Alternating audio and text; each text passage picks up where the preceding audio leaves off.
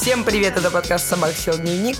в котором мы отвечаем на вопросы подростков. по поводу вашей личной жизни. Это подкаст студии «Либо-либо». Если вы хотите услышать ответ на свой вопрос, обязательно напишите нам свои мучения в ВКонтакте в группу «Собака съела дневник» или на почту собака собака gmail.com. Я Ваня. Я Егор. Я Ануша.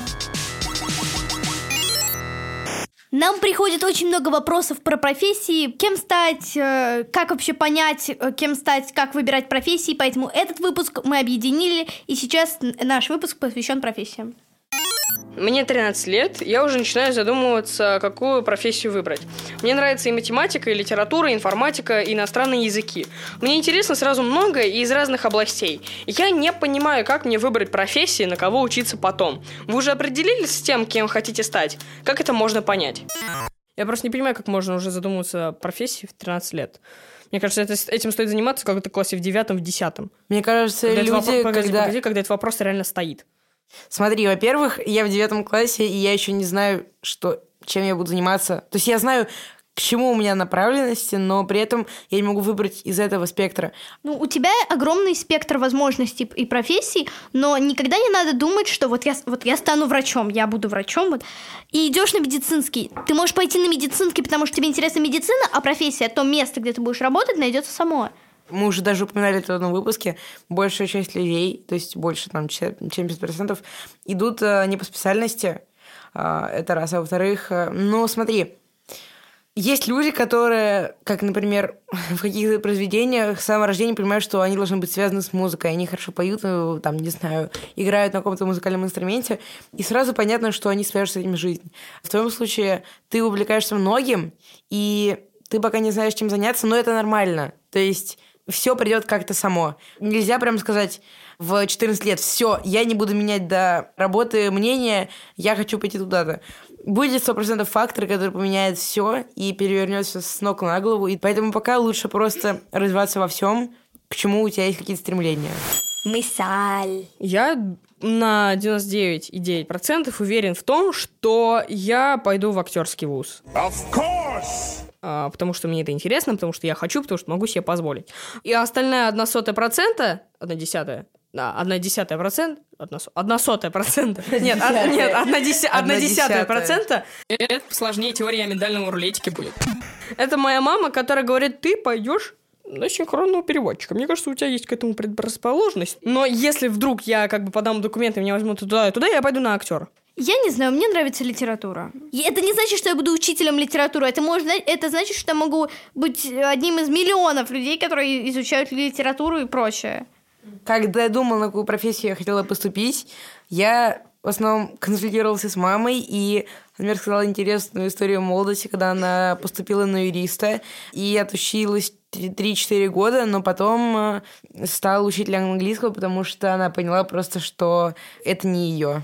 И я понял, что не хочу терять также много времени, Поэтому надо подавать в разные вузы и узнать уже, что будет лучше всего, когда ты увидишь, куда ты прошел, куда нет. Ну, это показывает, что даже в 16 лет ты можешь ошибиться с выбором профессии, а в итоге, ну, ты всегда можешь стать тем, кем ты захочешь. Моя мама реставратор, и она очень красиво рисует, а папа философ, и никто из них не работает по специальности, хотя мама очень хочет. Итожек. Короче, просто, как я считаю, профессию искать в 13 лет не надо. А надо просто найти то, что тебе интересно, и делать то, что тебе интересно, и потом э, с помощью того, что тебе интересно, и как ты делаешь это, тебе придет твоя профессия. Профессию искать не надо, она придет к тебе сама. Привет, меня зовут Аня, мне 15 лет, я из города Выкса. У меня есть две мечты – поступить в театральное и активно вести Инстаграм, и набрать там свою публику. Школа – это тоже очень важно, и мне нравятся такие уроки, как литература, история, общество, английский язык, русский язык. И этими уроками я занимаюсь, и мне это интересно. Но все же больше времени я посвящаю занятиям театра и Инстаграма. Мнение родителей надо уважать. Но жизнь ведь наша, а значит только нам строить планы на эту жизнь и свою судьбу и достигать своих целей, что очень сильно не нравится моей маме. Она считает, что школа и оценки всегда должны быть на первом месте и не воспринимает мою мечту всерьез. Хоть она и говорит, если хочешь, то попробуй, я знаю, что она в меня не верит.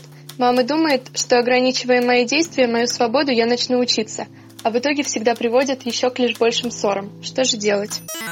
по-моему, заниматься Инстаграмом это как-то странно. В смысле? Почему? Ну, Почему? как бы развивать его. Ну, развивать в каком плане? Что в выкладывать, том, что выкладывать, кучу фоточек и... и... постоянно в нем сидеть, а не в плане Нет, постоянного нет, нет, продвижения и, дела... и производства какого-то интересного контента. А она... Я подумал, что она пытается расширить аудиторию за счет каких-то публикаций. Чтобы и... тем самым потом как бы прийти к тому, чтобы у нее была какая-то определенная публика, если она поступит. Ну хорошо, смотрите, э, главное, что ей противостоит, можно сказать, мама, которая считает, что оценки сейчас главное, но оценки это просто отображение действительных знаний, которые тебя спрашивают в школе. А может быть, эти знания никогда не пригодятся. Например, науки, как химия и физика, я совсем не понимаю. Моя мама знает об этом, и когда она видит у меня, например, не очень хорошую оценку по какому-то из этих предметов, она ничего не говорит мне, потому что она понимает, что мне это просто не нужно. Я уже понял, что я с этим ничего связывать не буду в своей жизни. Поэтому попробуй себе доказать маме, что это неправильно. Ну, не знаю, вот в моей школе оценки влияют на вообще твою возможность учиться в школе. Потому что у меня сейчас получается не аттестация по трем предметам. И насколько я понимаю, если я вот за сейчас, две, сейчас за две недели не исправлю, будет стоять мой, вопрос о моем исключении. Так смотри, Вань, у тебя не аттестация, а у меня все предметы, кроме химии, имеют высокий балл. Ой, как удобно. У нее есть мечта поступить в театральный. Если у нее это не получится, и у нее как бы не будет основного как бы заработка, Инстаграм это тоже заработок. Инстаграм это тоже работа. А, ты знаешь хоть одного инстаграм-блогера, который имеет инстаграм, который стал популярен только благодаря инстаграму? Да. А не он уже завел инстаграм после того, как стал Да. популярен? Назови. Э, на данный момент самый популярный человек, который изобрел маски для Инстаграма, 2,5 миллиона подписчиков. Он зарабатывает? Да. Откуда ты знаешь, зарабатывает ли он? Давай подумаем логически. Если у человека 2,5 миллиона подписчиков, у него берут рекламу. Ну, просто таких людей один как бы на миллион. И не факт, что человек сможет стать таким же просто потому, что, ну, блин, вот он смог, наверное, и я смогу. Чем я хуже? На самом деле, э, Да, в вот этом смысле работает.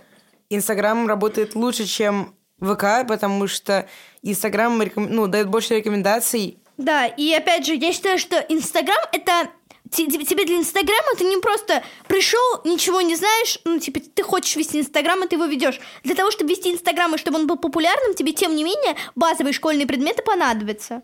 Ну, ты вот сейчас забила абсолютно на учебу. Ну, вдруг кто-нибудь да забил на учебу, говорит, ну, я начну заниматься Инстаграмом. Сегодня я решил проверить, что будет, если я попробую себе отпилить руку с помощью рыбы меча.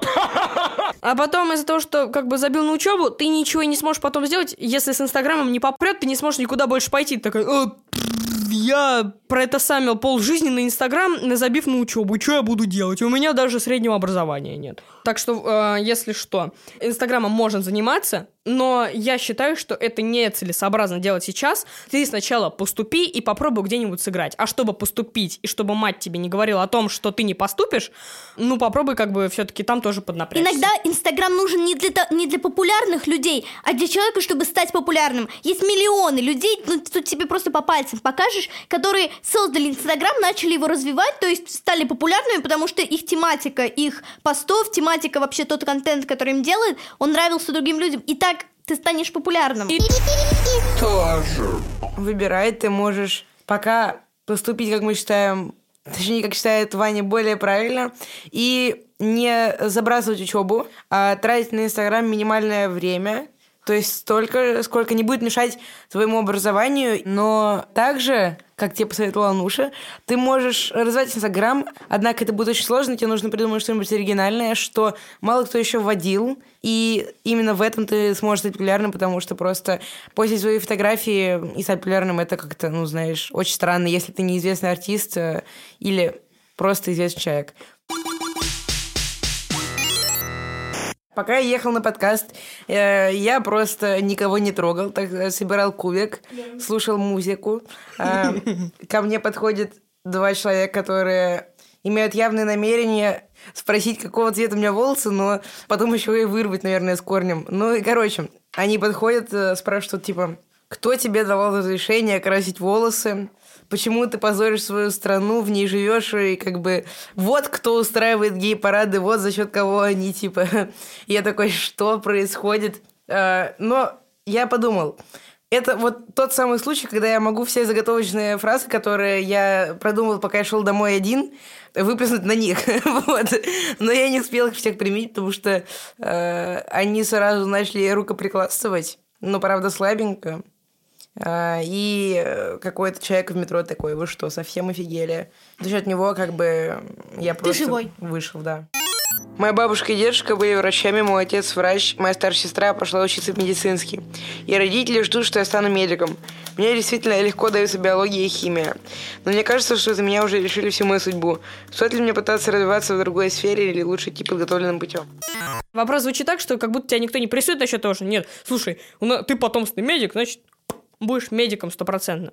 Мы так и не поняли, тебе нравится, э, то есть ты хочешь этого или нет? Если ты хочешь, то типа в чем проблема? Ты говоришь об этом, как будто бы оно тебе не нравится. Если нет, то поступай куда ты хочешь, это твое право. Это не имеет значения, что ты выберешь. Они тебя не прессуют, с одной стороны, и ты можешь выбрать, что ты хочешь. Но если ты, тем не менее, хочешь изучать э, и быть медиком, то не надо говорить, ну, я хочу, я, я не хочу идти по стопам родителей. Все, ты должен решать это как бы сам. Это Потому что, ну, это странно, если тебе нравится, и дело все в чувстве того, что у меня, мне вот как бы это нравится, но у меня есть ощущение того, что за меня все решили. Нет, за тебя не решили, просто в тебя как бы вложили это дело, раз тебе с детства даются такие науки. Может, это, наверное, потому что у тебя родители такие, может быть, они тебе давали какую-то информацию по этому поводу. За тебя ни- ничего не решили, тебе это нравится. Почему ты так думаешь? Это очень странно, как по мне. И тоже.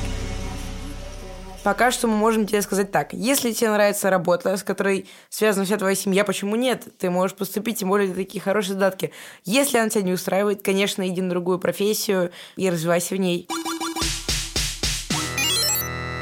Вот что для вас важнее, зарплата в профессии или насколько вам нравится профессия? Мне всегда говорили, что нужно, чтобы профессия нравилась. Но, но, я как бы для себя такую штуку выбрал. Если нравится, и деньги идут хорошие, чего бы нет. Э, С другой стороны, с другой стороны, мне очень хочется попробовать себя в роли актера озвучки, потому что мне говорят, у меня голос какой-то красивый, приятный, все дела. Да, вот, мне так говорят, ну потому что это правда так. Можно я пойду э, блевану? Вот, а, а, смысл ситуации в том, что я смотрел интервью с Бурновым, где он говорил, что актерам озвучки платят неприлично мало. И моя мама постоянно, когда я говорю о том, что хочу попробовать, к этому апеллирует. Но я понимаю, что мне хочется, и меня э, плата не остановит. Но в то же время, если мне скажут, типа, пойдешь поработаешь, я уже буду смотреть на зарплату, потому что, знаешь, зарплата важна, очень важна. Но только если ты будешь работать э, там, где ты очень хочешь, она будет немножко смещаться на второй план, как по мне. А там, где тебе кажется, что, ну, ну, может быть, как, ну, ставишь под сомнение, э, нравится ли тебе твоя работа, ты будешь уже на это дело внимание обращать и от этого уже толкаться. Но все-таки, все-таки в то же время не надо работать за копейки и нищенствовать. мне все-таки довольно-таки сильно важна зарплата, потому что если я буду работать на месте, в котором будет не очень сильно нравиться, но тем не менее мне будут платить нормальные деньги, то это может помочь мне в принципе, жить. Я могу заниматься вне работы тем, чем я хочу заниматься. Если я буду заниматься тем, что мне нравится, мне, конечно, будет классно, но как-то нищенствовать тоже не хочется. Ну, короче, деньги нужны всегда, они, они важны. Ну, как бы я сам об этом долго думал, и есть такая знаменитая фраза «За- если занимаешься чем, что тебе нравится, деньги сами придут. Но это какая-то спорная ситуация. Если тебе нравится, э, не знаю, подметать улицы, то я боюсь, что на этом не сколочишь состояние в миллионы. А, Вот. И, э, собственно, для меня тут такой коэффициент 50 на 50. Это был подкаст «Собака съела дневник», котором мы отвечаем на ваши вопросы, которые вы можете задавать в нашей группе ВКонтакте «Собака съела дневник» или на почте собака собака gmail.com. Если у вас есть какие-нибудь темы, на которые вы хотите, чтобы мы поговорили, то обязательно пишите нам туда, куда сказала Ануша. Да, а также подписывайтесь на наши социальные сети, наш инстаграм собака, с нашего ВКонтакте и Не забудьте подписаться на наш YouTube-канал, на котором вы можете увидеть наши выпуски, либо снятые на камеру, либо с нашими анимированными модельками. Обязательно подпишитесь, поставьте лайк, нажмите на колокольчик, чтобы узнать о новых выпусках первыми, и не забудьте написать приятный комментарий. Как раз-таки туда вы можете написать свои темы на обсуждение. Я Ваня. Я афроамериканская сторона Луны. я Ануша. До следующего выпуска. До следующего. Пока. Подкаст был записан на студии «Либо-либо» с продюсерами Полиной Агарковой и Екатериной Крангаус и звукорежиссером Павлом Цуриковым.